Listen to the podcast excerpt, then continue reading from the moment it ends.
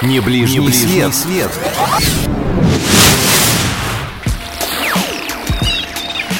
Всем привет! У микрофона Мария Саханенок. Сегодня предлагаю отправиться в самый южный город нашей страны, который стоит на берегу самого большого озера в мире. При этом вся обжитая территория расположена на 19 метров ниже уровня Мирового океана. А до присоединения Крыма именно этот город был самым древним в России. Уф, да, это все Дербент. Дербент расположен на западном побережье Каспийского моря. Территория города замыкает особую узкую береговую полосу, известную как Каспийские ворота. Отсюда и название города, которое в переводе означает «запертые ворота». В древности именно здесь пролегал знаменитый Прикаспийский путь из Европы в Переднюю Азию, по которому еще в VII веке до нашей эры следовали кочевники. Некоторые исследователи именно с этих пор и отсчитывают историю Дербента. Еще одна легенда гласит, что город основал Александр Македонский, который воздвиг между морем и горами стену с железными воротами, чтобы люди, жившие по ту сторону, не смогли причинить его империи никакого вреда. Принято считать, что современный Дербент основан в 438 году.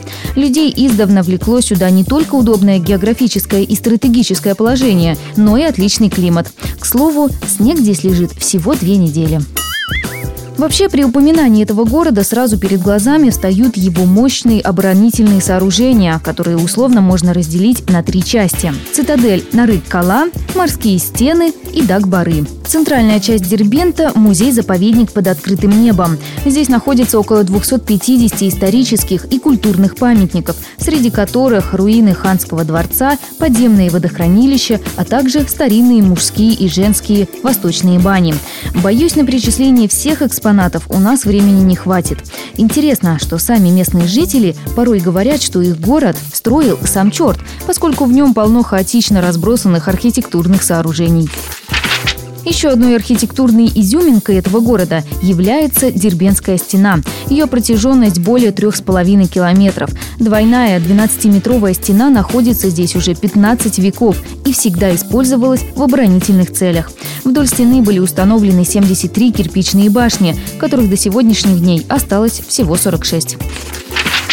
В мировой истории Дербент стал своеобразным блокпостом между Европой и Азией. С каждым годом здесь становилось все больше и больше мечетей, но одной из главных является Джума-мечеть, кстати, древнейшая в России. Сегодня над ее входом, например, можно увидеть надпись, которая гласит о том, что в XIV веке она была восстановлена после сильного землетрясения.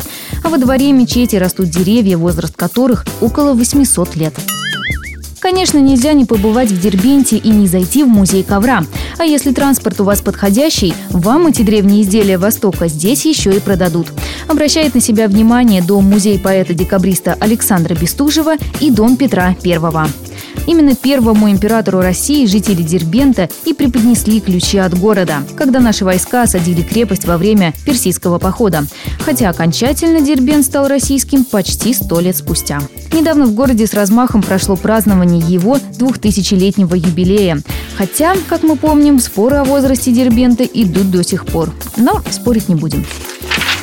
А вообще всем псковичам просто необходимо побывать в Дербенте.